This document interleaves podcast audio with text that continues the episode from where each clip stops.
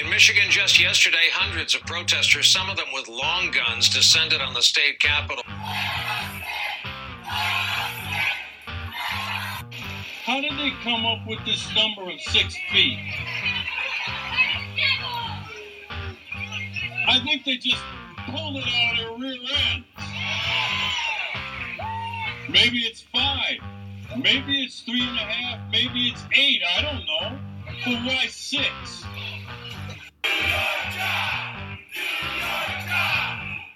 About uh, this two trillion dollars stimulus bill and the amount of money that's in it for educational institutions. H B C Us, like many universities and colleges, have been greatly impacted as a result of the coronavirus outbreak. And so how are they faring? Hi, everyone, and welcome to the Progressive Southern Theologians podcast, a show where two progressive theologians working in the South gather and discuss matters of faith, politics, and other social issues. I'm Mark Boswell, and I'm joined as always by my friend and co-host, Jamie McLeod. We're both glad to be with you this week in yet another installment of the Shelter-in-Place Time Warp. Jamie, how are you, and are you as antsy as the state of Georgia to get things reopened? I don't think that's possible. Though I will say the state of Alabama reopened a little bit today as well, and it would seem that uh, that folks were very, very excited about that. My wife was out in the community earlier today and said folks were lining the sidewalks and visiting restaurants and getting smoothies together, and it uh, it was uh, people. It was very, very busy out there today, so people were antsy to get out. I guess I am not. Interesting. Yeah, I know that's a thorny, thorny topic, and different states are arguing about that and doing different things. Uh, we will talk about some of that today on the show. Today, dear listeners, we are turning our attention first to a group of ornery protesters up in the great state of Michigan who want their state reopened, proving yet again that it's not just Southerners who are haunted by the scary big government that these folks think is out to get them. We'll discuss what seems to be their death drive, along with some other bubbling right-wing extreme behavior from across the country. In our second segment, we'll turn our attention to the economy and consider yet another important part of our country that is getting hit by the downturn related to COVID, that being historically black colleges and universities. We'll continue these discussions as part of a larger theme that we've been tracking over the past few weeks of what it means to reimagine and rebuild our economy for a post-COVID world in a way that doesn't just settle for the dysfunctional way things have been.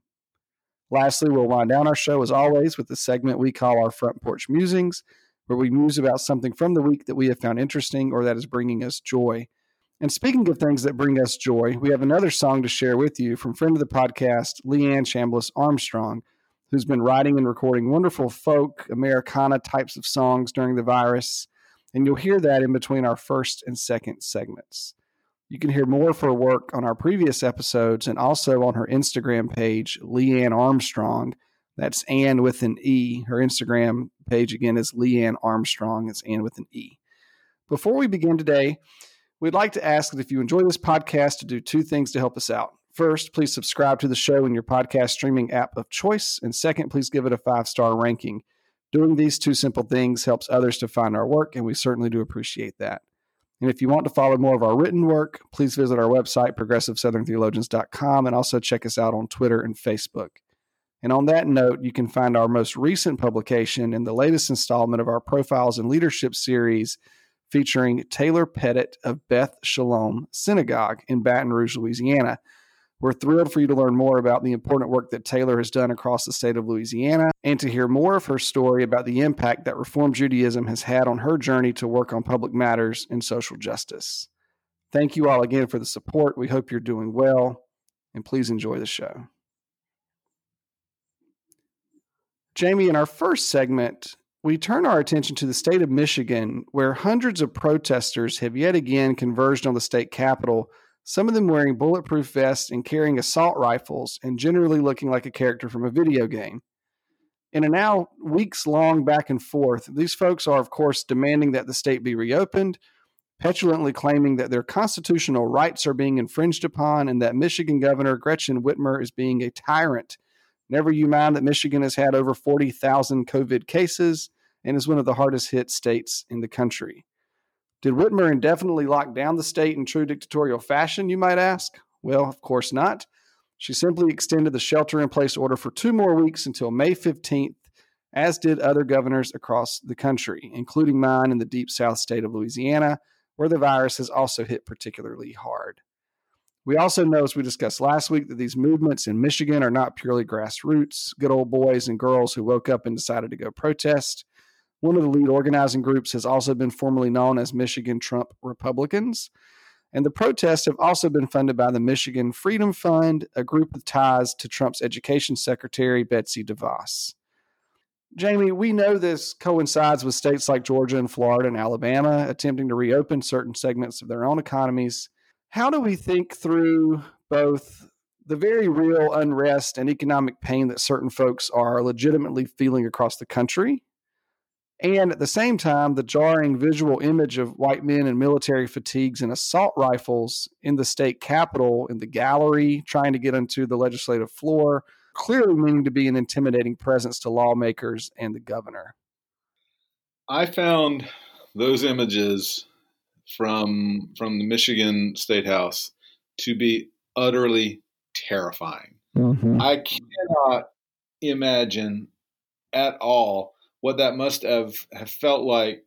There was one in particular where a guy strapped with an A R fifteen was like yelling in the face of this uh, state police officer with a mask on and, and trying to keep proper social distance.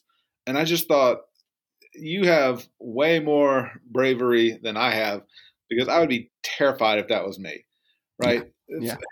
There is a place for protest, even if it's a protest that I disagree with. I I am okay and I'm good with protest. Like I think I think it's important, especially for minorities, to let their voices be heard in whatever way is is available to them. This is not that. At least it's not to me. This is this is a bunch of folks walking into a state house strapped to the teeth with with with guns that can do a lot of damage, and which have done a lot of damage in other scenarios. And we we can recount those like a litany of town names or school names. Or, so there's something about this that feels fundamentally different than this is what democracy looks like, right? Um, yeah, sure, I, sure. I just think that there's something... It, it'd be easy to call it absurd, because on one level it is, but really it is something, and to me it's something entirely different when you introduce guns and anger into into a scenario like that. To me, that is that is fundamentally different, uh, and, and so I I'm aware sort of how much this protest movement of two hundred people in a state is both garnering national media attention, garnering presidential attention, and getting more and more amped up as the weeks go along. And if it happens that when when we do start to reopen state economies, and there will be the, the inevitable um, spike in cases and the at least potential for things to get shut down again for a time, what happens then? Like, what what is to keep the guy who is strapped to his teeth and in the face of the state police officer from from taking it to the next step, right? I, that's the piece that I don't I don't fully comprehend, and that part concerns me deeply, especially when there are folks sort of on the sideline of the movement who are continuing to amp it up, who are continuing to shout it out. Uh, and so this is this is very, very problematic to me. Yeah, and I know that. I mean, I, I'm not obviously I, I'm not a person who would be inclined to be in a group like that, or who shares the similar thought world of folks who would want to strap up that way and to go and to, to play this role in the state capitol, or to do this type of this public demonstration. I, I know that, but let me just state this: like this, it's the end of a long week. And I'm weary. I'm just weary and, and, and concerned about what is the, this is not a very articulate thought, but just what is the point? as, you, as you've said, uh, that there are ways to protest. There are ways to, to voice your frustration and anger. And, and, and I agree with you that, I mean, that that having that space within our democracy is important. And that also means, uh, in a way, giving, um, not in a way, it does mean to to make space for people from all sides of the political spectrum. And that's not some, for me to say that, that's not some mealy-mouthed type of thing of like, th- there are much deeper and longer philosophical questions and conversations to be had around where the, you know, what types of public spaces we're talking about and the nature of the protest and the nature of the language that's being used when it comes to speech, or, and, and we can, we can sort of rope in this idea about going out with guns and the, the military fatigues. That is a, that is a type of public speech in and of itself in terms of a, in a, a cultural way. And I'm just tired of it. I, you know, it, it seems so tone deaf in terms of the suffering and the death that's happening across the country. And what often is the case with far, I'm going to say right wing here, with far right wing behavior like this is that it honestly does perform over the conservative folks that I know. And I do know a lot more than I probably knew previously, um, both from, well, here in Louisiana since I moved here to start working, but also from where I grew up, folks who are not conservative folks who may have some philosophical, who may share some philosophical concerns about encroaching government or something like this, but who would also never in a million years go and do the things that these, this handful, and it's, it's just a handful, but the handful of people who who dressed up like this and did this thing in Michigan. And again, it is important to remind those who are listening, and if you've not followed the story, not everyone who showed up were armed that day at the Capitol. It was a handful of those um, who gathered, who were doing that. But I just, I feel like, again, it's it's just tiresome. And that's that's not to minimize the impact that something like this could have, Uh, or that it does have, but it's just tiring. And I, I just want to say, like, grow up and behave, you know, like, please. Uh, but to, to segue here, speaking of wanting to tell people in public to grow up and behave, um, in the wake of these protests, President Trump tweeted out his support for the folks gathered on the Capitol, uh, obviously knowing and having seen the images of the people, of the handful of folks who were in the military fatigues and who were carrying the assault rifles. Again, into the gallery, the viewing gallery of the legislative floor. Uh, President Trump tweets out his su- his support of these folks in what is now becoming this ongoing feud he has with Governor Whitmer. And so the disturbing words in particular that resonated with me from the president's tweet was when he says that the folks gathered in that crowd were very good people. Now, this isn't the first time that President Trump has described far-right extremists as, quote, very good people. Um, Jamie, do you want, this is a, a softball pitch here, but do you want to take this up and tell us or remind us what's uh, Trump's history here of finding the moral value in uh, or calling, you know, folks very good who are associated with with what can very rightly be called, you know, far-right behavior or extreme behavior, or let's just name it what it is. I mean, almost I mean, terroristic behavior. These folks were meant to inspire fear and terror in face of our public legislators. To be sure, like if you break down the word terrorist behavior, like that would have instilled terror in me. Like just looking at yeah, the pictures, yeah. instilled terror in me. That's, so, right. I mean, the answer is his, his history is, is not great. Uh, he has on... on numerous occasions now, uh, seen an event like this, whether it was uh, here in Michigan or Charlottesville or any of the protests that have sort of sprung up around the nation uh, with two hundred guys, mostly guys, sitting in front of a state house yelling mm-hmm. at people. Mm-hmm. I mean, he, he he he has thrown his support behind all those sorts of Uh, right-wing movements and, and use that sort of language too, like a qualifiable, very good people. That's the part that that is most troubling to me, I think, is it, it, because it normalizes this behavior. Yeah. Right. And it's not normal. There's nothing remotely normal about this behavior in this, in this age that we are living in. And to really treat Governor Whitmer, the duly elected governor of Michigan, and crazy people with guns on the same level and tell her, you know, you should get together with these folks and make a deal with them. I don't even know what that means. Setting that aside, it puts those two bodies on, on the same level, and they're just not. And I would say that if it was Brian Kemp in in, in Georgia, or Kay Ivey here, or right, if it's two hundred crazy folks sitting outside your office and, and a governor, a state governor, you're not on the same level. And so don't try to put them on the same level, because that's just that that is infuriating to me. Yeah, I, absolutely.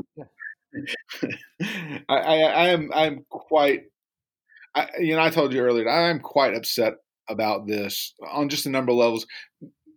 I think the chief one is that there's only one logical place that this is going to end up going at some point, right? Mm-hmm. The, that at some point somebody's going to get dead, right? And I don't know mm-hmm. who it is, but I, I'm certain that if you are comfortable getting angry at state police holding an A R fifteen, then there it's, it's not a long jump for me between that and shooting somebody, right? And And so I worry what happens. I have no idea who's going to win the election in November, but I, I worry what happens if if Trump does lose to Biden, uh, and what are the reactions of the folks who are the scary people, right? Who are the two hundred folks who sit out in front of the governor's mansion with guns, right? What what do they do next, right? After their if their leader has been dethroned, for lack of a better term. Like, what comes next? And is it just outright anarchy, violence? I really don't know. And neither does anybody else. That's the scary part. And so to right. me, he's really playing with fire right now. And I think it's going to end up in a bad place at some point. And I don't care how much someone loves Trump. It, it, you know, if the, if the staunchest Trump supporter steps back, Maybe maybe I'm going way too far by saying that, but if if someone steps back and looks at the, the the history of Trump during the presidency and during his run for the presidency, hardly ever has he been one to take the position of trying to defuse something and to minimize conflict and not stir it up or exacerbate it. Um, I have zero faith that if Trump was to lose the election, that he is not one tweet away from encouraging this type of thing from blowing up in his anger and his disappointment and his carelessness or recklessness from losing. And with one, you know, one assault rifle, one pull of the trigger away from something like that happening. It is highly disturbing. Uh, during just for history's sake, during the, his run for presidency, there was some association, I think it was David Duke of the K K K, who has occupied leadership within the K K K in the past or some version of it, came out and, and vocalized his support for Trump and said that Trump, the things that he was running for or uh, the, the platform that he was running on spoke to the desires and wishes of the Klan. And Trump had a very, when he was asked about this by a reporter back in twenty fifteen, twenty sixteen, probably, Uh, the response that he gave was very muddled, and he he did he did not immediately come out and give like a wholehearted um, effort to to distance himself from white supremacist movements. Now that's one thing that's disturbing enough. That was uh, norm breaking enough. To go back to the moment in Charlottesville when white nationalists gathered and counter demonstrators also gathered, and violence erupted at the end of the day. Trump's first line was to come out and say that there were very good people, he said, on both sides, which implied that the white nationalist, Aryan supremacist, anti-Semitic folk were also included in this cadre of very good people. And again, it just does not give any faith that the, the that the president will do the right thing or that the president will do what is necessary to to keep the extremities at bay and to try to have some sense of, of normalcy and peace and to make for peace when these types of things, like you said, are given uh, equal ground or equal standing with our established democratic institutions. All that to say, Jamie, I'm just going to hold my breath and um, I will humbly remember the amount of work that needs to be done between now and November and reminding myself and anyone who's listening who has uh, similar political sympathies, which I imagine you would if you're listening to this podcast, um, that the stakes are high again as they were in twenty sixteen, but we we know fully and with clear eyes just how high the stakes are this time as well. We knew it in twenty sixteen. We've got to take this seriously in terms of the efforts and the work that need to be done between now and November, not to mention all of the uh, concerns that are going to wrap around into this in terms of COVID and what elections are going to look like in November and what normalcy around elections is at that time. Um, and again, having good faith.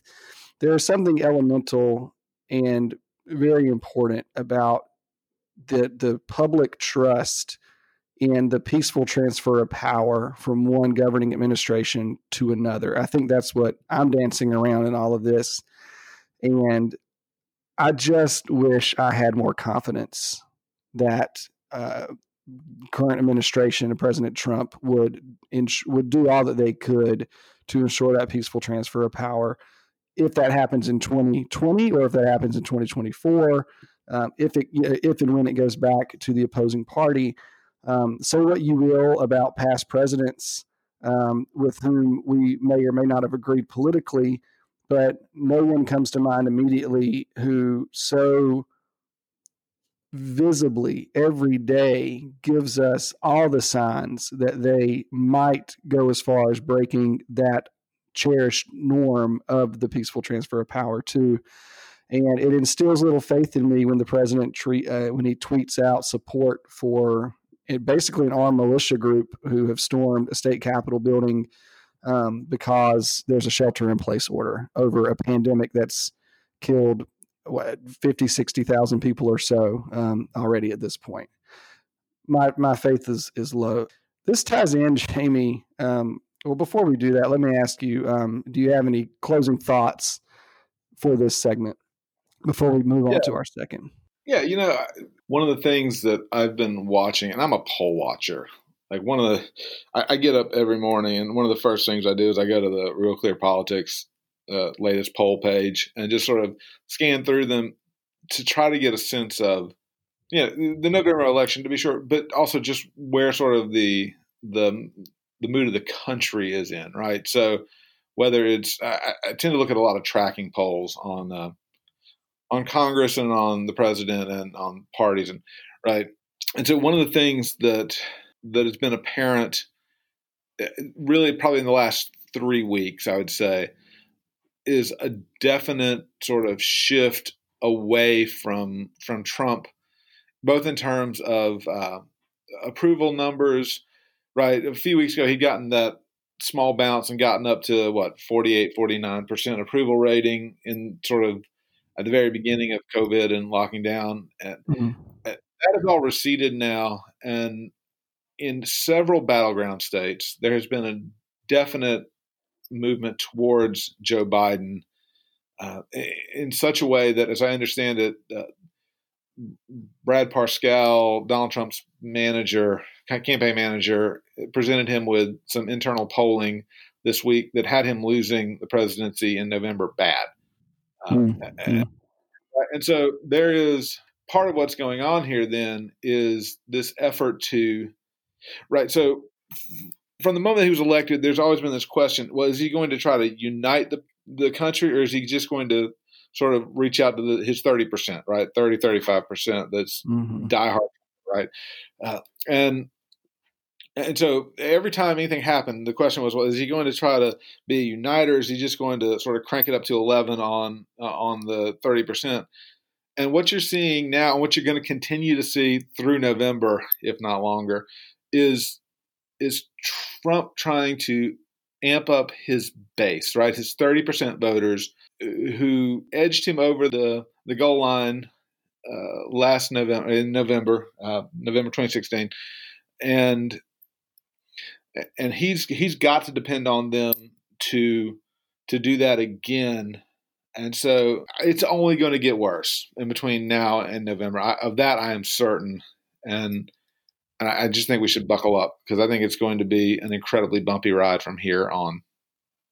I would imagine that's right. I don't think there's any bar too low um, from what we've seen so far. I also want, I mean, your bringing up of polls reminds me quickly of um, polls have consistently shown, as far as I have seen, that the majority of Americans have supported precautions that are being taken to ensure the health and the safety of just the general public and the common good. And I, I think it is, it's very important to point to incidents like we have today uh, with the protesters in Michigan, the couple hundred folks who were there. It is important to see that, because I think it's important because it only takes a couple, it only takes one or two people or a couple hundred people to to affect, you know, uh, national tragedies and things like that. And so it is it is important to watch that. But I also don't want to fall into the trap of, of seeming to suggest that there is a clear partisan divide between people who want to just throw open the doors of the economy and, and, and march back in and take off their masks and start throwing parties, you know, on the one side and, and, and another side that's more cautious and, you know, or, and, and wants to take this more seriously. I don't think that polling bears that out per se. I think depending on the questions that you ask and how partisan you make it, I think I live in a pretty conservative area, and this reflects what I've seen in polling, that most people, white, if, where I live is a pretty strong black-white binary here, black and white, um, conservative Republicans, I'm sure many of who voted for Trump that I know and I know pretty well, um, have still shown a willingness to take the virus seriously and to take precautionary measures seriously for themselves, their families, their congregations, their churches, their businesses. They're feeling the pain. I'm sure they are antsy and and ready for this to be over with as much as anyone else is.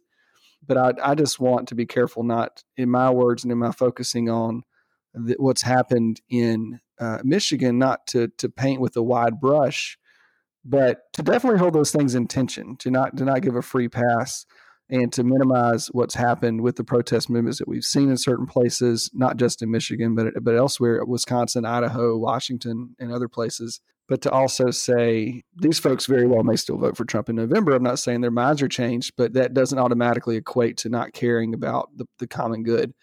And so I want to give due diligence to that as well. Um, well, and let's, let's be clear, Mark, you and I are from roughly the same, the same, certainly the same part of the country and roughly the same part of the state. Mm-hmm. And if we didn't love some Republicans, like if we didn't, if we didn't love some real conservative folks, like half to three quarters of my family wouldn't be in my life. Right?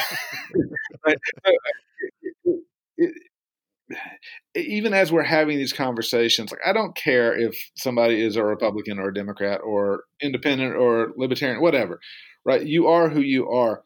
This conversation to me is much more important because of the outcomes that we are getting from this certain fractional size of, of a group uh, and the degree to which they're being undergirded by this administration. Like mm-hmm. That is probably, and it has absolutely nothing to do with party affiliation. Yeah. Yeah, absolutely. I agree with that. Jamie, to wind down this segment, we'll pivot to the wonderful musical offering from Leanne Armstrong, whose new song is titled Not Enough Love in This World, which reflects some of the conversations we've just finished up. Uh, and it includes the following line, old men in their eighties who don't trust the ladies, no matter how gifted they are. I thought it was a wonderful line, but it speaks to the chauvinism and the sexism demonstrated toward female leadership in our country. Uh, in both political parties, actually, uh, Leanne's that the, the verse, I'm taking that a bit out of context here because the verse was speaking to um, the Democratic Party's seeming inability to to really want to rally behind, you know, strong, capable, smart female candidates um, during this primary season.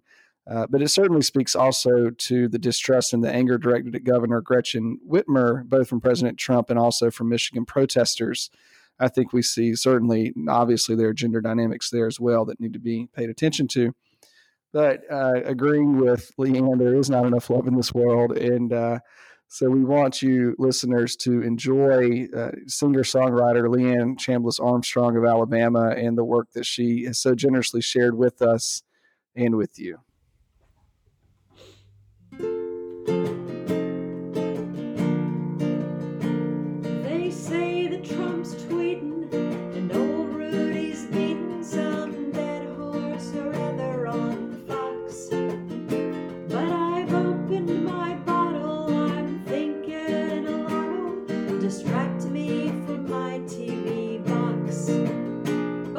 Booze isn't working, my finger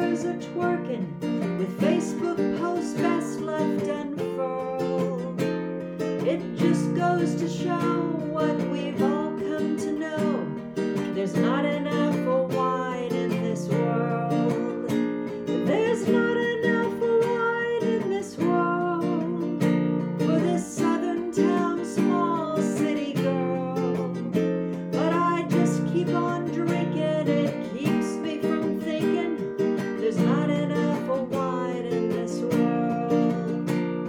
The Dems have been voting for candidates quoting their heroes, Barack, F D R, old white men in their eighties.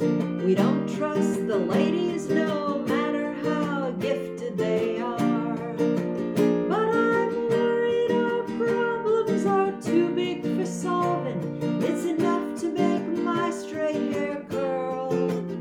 So I'll vote for the best and I'll hope for the rest. There's not enough for wine in this world. No, there's not enough for wine in this world for this southern town, small city girl. So I just keep on drinking. It keeps me from thinking. There's not enough for wine in this world. This coronavirus will tax us and tire us, make me suspect you're not well. So I'll build a wall wiped down with alcohol and a moat filled with green Purell gel. Is it hoax or hard news? We'll be singing the blues if we don't breathe and give truth a whirl. Now I'll protect you if you'll think of me too. There's not enough love in this world. No, there's not enough love in this world for this southern town, small city girl. But I just keep on drinking. It keeps me from thinking. There's not enough love in this world. Jamie, it's time we move into our second segment for today. This week, the Washington Post published an article and the transcript of an interview related to the financial status of historically black colleges and universities in light of the pandemic. The article stated that, quote, colleges and universities face revenue losses from a number of sources, from returning significant amounts of money to students for services they will no longer receive, such as room and board, and they are incurring increased expenses to shift from regular operations to online, end quote. Late last month, in one of the relief packages, a two trillion dollars federal relief package was approved, with a little more than thirty billion dollars of it going to education. Institutions of higher education, the article goes on to say, will receive fourteen point three billion dollars of that total, ten percent of which will be divided between historically black colleges and universities, or H B C Us. Experts say that ten percent is nowhere near enough to help H B C Us, many of which often struggle to have the full amount of resources they need, which speaks to a larger narrative of racial inequity in our country. H B C Us, like other smaller educational institutions, rely more on tuition for funding rather than having large endowments upon which they can draw. If a school has financial insecurity, then this can also threaten their accreditation status, which would obviously further hurt the school and their prospective enrollment numbers. Additionally, another source pointed out that given the major discrepancy in generational wealth between white and black families in our country, black college graduates typically have fewer funds to give back to their institutions as alums. Furthermore, H B C Us are expressing serious concern for the students and their abilities to study online, given that many of their students come from low-income backgrounds and may be forced to return to homes without reliable technology and internet access. I've certainly seen that here in the Delta. Jamie, a few questions here. Uh, first, when We've been talking for weeks about how COVID is revealing socioeconomic inequities that folks living on the underside of our systems know full well, but which others may not have considered. How do you see this larger dynamic at play here with the concern for H B C Us? Yeah, wow. This has been on my radar for a little while, only because, as you know, my wife is a college professor. And so we've been sort of keeping up with, with the machinations of, of her university as they sort of try to figure out how to navigate this time. That being said, there is a degree to which, just like the healthcare system, just like the economic system, just like the political system, everything is being stripped bare at this moment, right? Everything is being torn down to its very foundations. And there's two ways that this can go, right? Either we can, as a people, as a society, say we value education in such a way that we are going to spend what needs to be spent in order to make sure colleges and universities don't have to choose to stay open or not stay open, right? So there is there's a there's a macro level conversation to be had there, and at the same time, uh, with with with the H B C Us, I read a couple articles about this today, and, and one of them, one of the folks I interviewed said, "When America gets the cold, African Americans get the flu." Mm. Yeah, yeah, right. And so that's that is much of what is going on here as well, right? So academia writ large is is having a tough time right now, and trying to figure out how to sort of weather this storm, whether to open up next in the fall semester and and be all online, be half online, be all in person. Like nobody sort of knows what that looks like right now. That goes tenfold for H B C Us, because right, they don't have the sorts of uh, underlying funding that the the Harvards or the Yales or the Princetons or the Browns of the world have, or even the Davidsons and Dukes. And honestly, I mean, my alma mater, Clemson, there's no danger of any of those colleges ceasing to exist because of a bad semester or a bad two semesters. Uh, there is a huge concern with a lot of these smaller liberal arts schools and H B C Us who don't have the sort of financial backing either from alums or large endowments that can help them weather the storms, or or lots of resources built up within their infrastructure, mm-hmm. right? So one of the examples they gave was of, I think it was Bethune-Cookman, had just taken out uh, like a two hundred six million dollars loan to build a new set of dorm rooms, which are now going to sit empty for at least a semester. Right. Mm-hmm. Mm-hmm. Right. That that is poor. That's poor timing, right? It's nobody's fault. It just it, it is poor timing for it to happen like that. And and so there really is a sense in which academia and the educational system writ large is being torn down to its bare bones. And there really ought to be a conversation about, do we want to build it up the way it was before? Because the way it was before is fundamentally askew, right? Mm-hmm. Mm-hmm. You and I both have lots and lots of friends who are on the adjunct circuit, right? Where they teach four, at four or five different institutions, one class, right? They make twenty-five thousand dollars a year, maybe. They have no sorts of benefits from that. and But they're living their dream. Right? The movement in academia in the, over the past ten, fifteen, twenty years has been so skewed towards getting away from tenure track professors and moving towards adjunct professors that you can pay next to nothing uh, and still get garner the same sorts of results. Right. So that is right there. There's a fundamental issue there. And there's also this, uh, Again, this underlying economic issue that is writ large across these historic black colleges and universities. And, and both of those conversations are important to have, and they both lead to the same place, I think, but folks need to be willing to have them and not try to sort of kick the last couple months under the, the kitchen rug and pretend like it didn't happen, which is what I'm, which is my chief concern. That two months from now, we're going to pretend like none of this ever happened, and we're just going to go back to living our blissfully ignorant lives. Yeah. Yeah. I'll, I'll drop in some personal experiences here. The first of all, I, it, I just tweeted the other day that I was, um, I was a bit salty about having a PhD and also four employers from, from that perspective of, uh, and by which I mean, I, I teach for three different institutions in various capacities, and um, and then also my, my job here in the Delta. And and yes, the teaching is a, it's a labor of love. So is the job here in the Delta. But just that's that's a whole thing. I'll set that to the side. I've also noticed, so part of my work here in the Delta, it has uh, led me to be pretty involved in the public school system uh, in our in our this the, the town in which I live.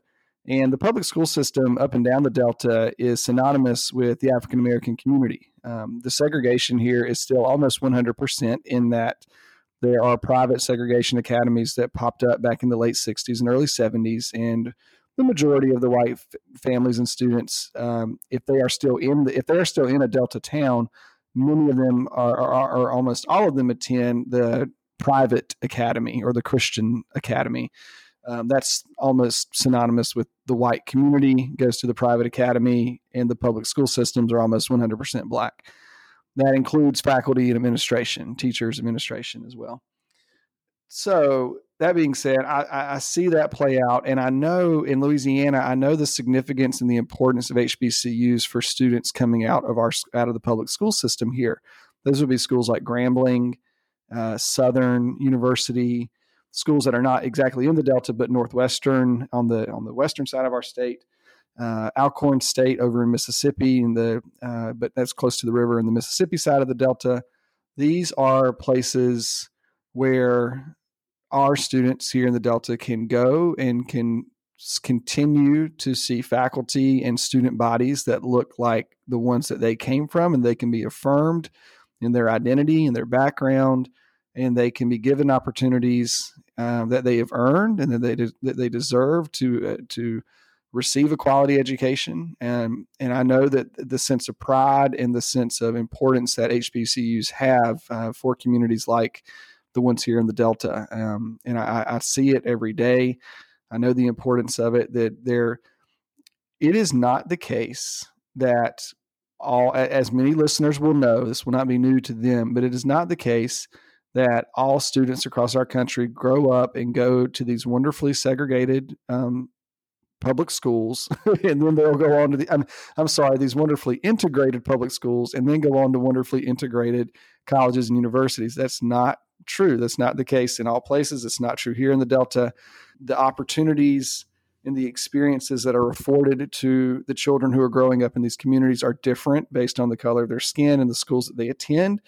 And so with that, H B C Us play a critical role, and it's one that I've learned to see and appreciate more. I'm a white man, clearly, uh, but I can see that, and I've seen the impact that it has on our students and their abilities to to achieve their goals and their dreams, and to to have that, to receive an education that's culturally responsive um, and that is affirming both for them at the K twelve level, but then also at uh, their at the at the college, at the undergraduate and graduate levels as well. Uh, along with that, I did, well, first of all, I've seen some of the students that I've known who have graduated here, who have, who have come back and who have uh, landed back again in Lake Providence. And I can know, I can, I can attest to the difficulty that, that they are having to um, Lake Providence. The, the poverty levels here are very high. They're fifty, sixty percent, sixty-three percent of our children live in poverty. And so for them to be out and to be at an H B C U, but then to have to come back to finish their semester in a place where poverty levels are so high and public libraries are shut down, internet access is unreliable. Obviously, these things are going to be very difficult for their students and their children when they come back. Um, if they weren't, you know, obviously we're not able to finish the semester. So these, these issues are real, and I see them playing out here. And Jamie, just to step back from the, the personal and the local here, it reminds me of conversations we've had in previous weeks where we have talked about uh, some of the stimulus money that has come through that has been more readily accessible to large corporations, um, some multinational corporations and others who've been able to jump in and get some of this funding more easily than your local mom and pop stores or institutions or organizations that are needing help in this time. And so it does, it reminds me of those conversations. Um, it reminds me also of conversations that I've had this week with clergy from across the state of Louisiana who've gotten together with a, a community organizing group. It's a faith-based community organizing group called Together Louisiana. Um, and we were gathering and, and preparing for some actions that we're going to take. And uh, a pastor, African-American pastor, brought up the same themes um, that we're addressing here about what it means to reimagine our economy, and hearing from, from clergy all across the state, hearing them echo the concerns that we have shared. Louisiana, Alabama, Mississippi are not that different, but Louisiana is a very poor state, um, nationally ranked in the state. A lot of your Deep South states are. Uh, and so they there's a shared sense of concern um, from this group that it gathers over one hundred thirty clergy members from across the state and got together for this Zoom call, um, and to hear them talk about the possibilities and, the, and their dreams and hopes for rebuilding a more equitable and a more just economy in Louisiana uh, is certainly, it, it brought our conversations um, into a certain light and, you know, in another way, and to see this being shared by other folk um, from Jewish and Christian communities and Islamic communities as well were represented on this call. And that's just, it's very heartening in that respect. And I see the work and the, and the time and the effort that it's taking to organize communities and organize congregations and, and folk to, to make this work possible, um, that we're talking about doing over the, you know, in the coming months and years as we try to recover from this and, and to try to rebuild and hopefully rebuild in a better way. Uh, Jamie, do you have any closing uh, thoughts or, or comments for us? Yeah, to bring it back around to, I guess, where we started and really the conversation we've been having the, the last few weeks, these sorts of structural and, and honestly just perspectival uh, ways of, of, of looking at this issue or these collection of issues, the only way that the change and and newness and, and, and hope and light are going to emerge from these different sorts of bleak situations that we just see popping up in every segment that we thought we, we were at least ignorant was, was problematic, right? We, all these issues are popping up now. And it, to me, it is on, you know, I, I work in a church, and to me, it is on folks in the church to push that conversation forward, mm-hmm. to uh, to be a prophetic voice in this time, because honest to goodness, there may not be another chance in our lifetimes to to have all these different systems just sort of torn down to their bare bones and, and being in need of being rebuilt, right? So yeah. they're just not be this sort of wide open opportunity to engage in difficult conversations about fairness and equality and justice sort of across the board. And to me, if if we as the church, capital C church, pass on this, then there really is no reason for us to be open anymore. This to me is the opportunity that that, that we have to to make fundamental changes that make the the realm of God a greater reality for folks. And man, if we pass on that, I just don't know what we're doing here anymore.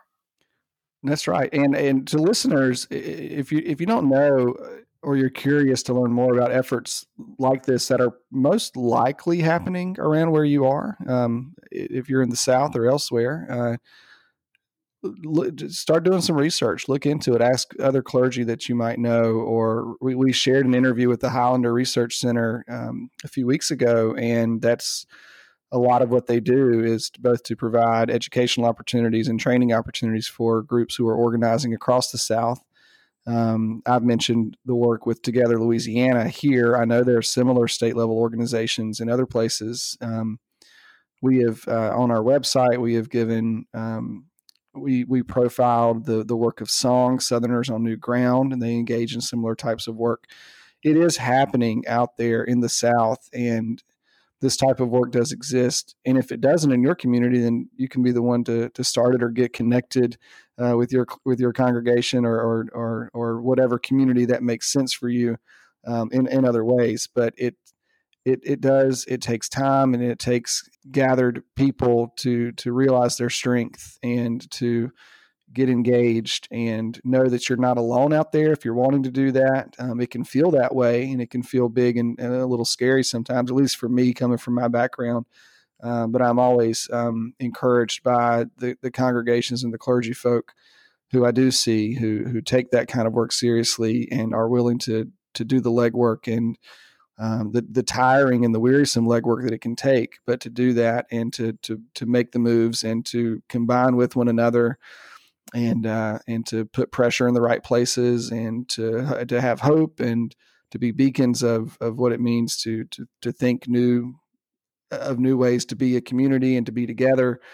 Um, I know that just talking about it doesn't make it so. So find some way to engage and get involved, and realize that there's there is something deeply beautiful and deeply theological about that, and that um, there are ways to do that. So I encourage myself and you all and others to to find ways to get involved and to to make to start doing the, the work to accomplish what it is that we're we're yearning for and hoping for.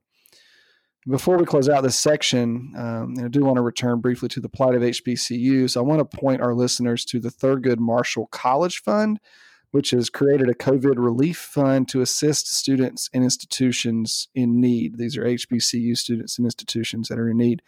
To learn more about how to contribute to this fund, they did not ask us to do this. This is something I saw today and, and found and respect. Uh, please, if you want to learn more about this, uh, please send an email to emergency at t m c f dot org.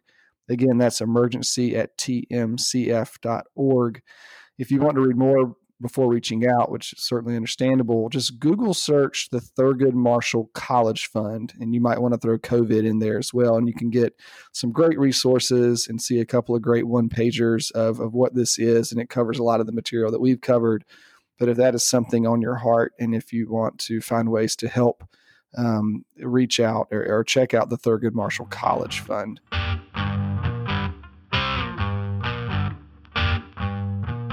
Jamie, it's now time for our Front Porch Musings, or a time when you and I share something that has touched our hearts or that we found interesting that may not be national headline news. So imagine this is a warm spring evening. May has finally arrived. The armed protesters have gotten off your lawn, and you go out to sit on your front porch to muse a bit. What are you musing about this week, Jamie?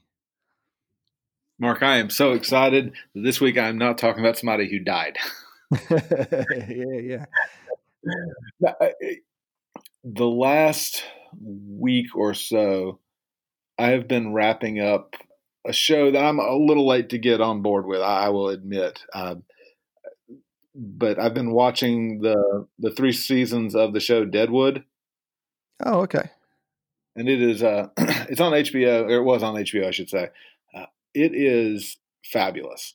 And it is, uh, it, it has served as a way for me to sort of mentally check out for a little while and, and, and go back to another time in history. And the, the dialogue is, I think, on par with probably the first four seasons of The West Wing. And if you know me, you know that is as high praise as I can give. It's fundamentally different from that, so don't, don't get me yeah. wrong.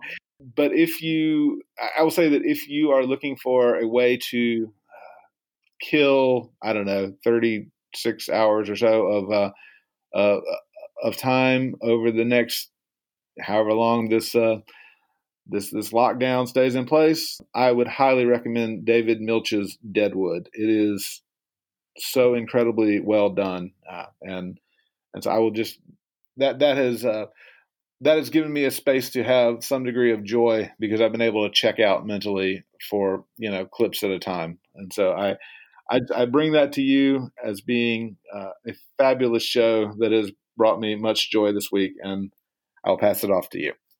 Awesome. Awesome. I have not watched that. I've heard good things, never watched it. I'll have to check that out too. My musing this week uh, is, is, is back on COVID. Um, I should have picked something else because Lord knows I need to check out um, a little bit. And I do, I do trust me, but um, there's a, there's a podcast that's just starting to come out uh, that I wanted to, to talk about and to share. It's called In the Dark. This is their third season that's coming out. Um, listeners, you may have, you may be familiar with it. I'm not sure. The second season uh, covered the harassment and the multiple attempts to convict African-American Curtis Flowers of Winona, Mississippi. I know that case has gotten some attention in the last year or so. Um, so In the Dark, in their second season, gave a pretty in-depth coverage of that uh, of that case or those, that almost twenty-year case that was continuing to go on. Um, But this season, their third season has just started to come out. I think one episode is available so far, and it's right now, at least, it's it's in, it's based in the Mississippi Delta, and they're covering Greenville, Mississippi. Uh, Greenville is smack dab in the heart of the Mississippi Delta, and it's about an hour from where I live in Lake Providence. Um, it's it along with Vicksburg, which is another Delta city. Um, It, on the Mississippi side, they are one of, they are probably the closest urban centers to me. They're an hour away. Um, Green, I mean, Greenville's not a large, you know, sprawling urban city by any means, but it's the, compared to the town of three thousand people where I live, it's a larger city. Um, so it's covering just how COVID is hitting this um, predominantly Black Delta town and Delta area on the Mississippi side. And I just want to lift that up, one, because um, it's important, and the stories that they, they're good storytellers, and I appreciate the work of the podcast.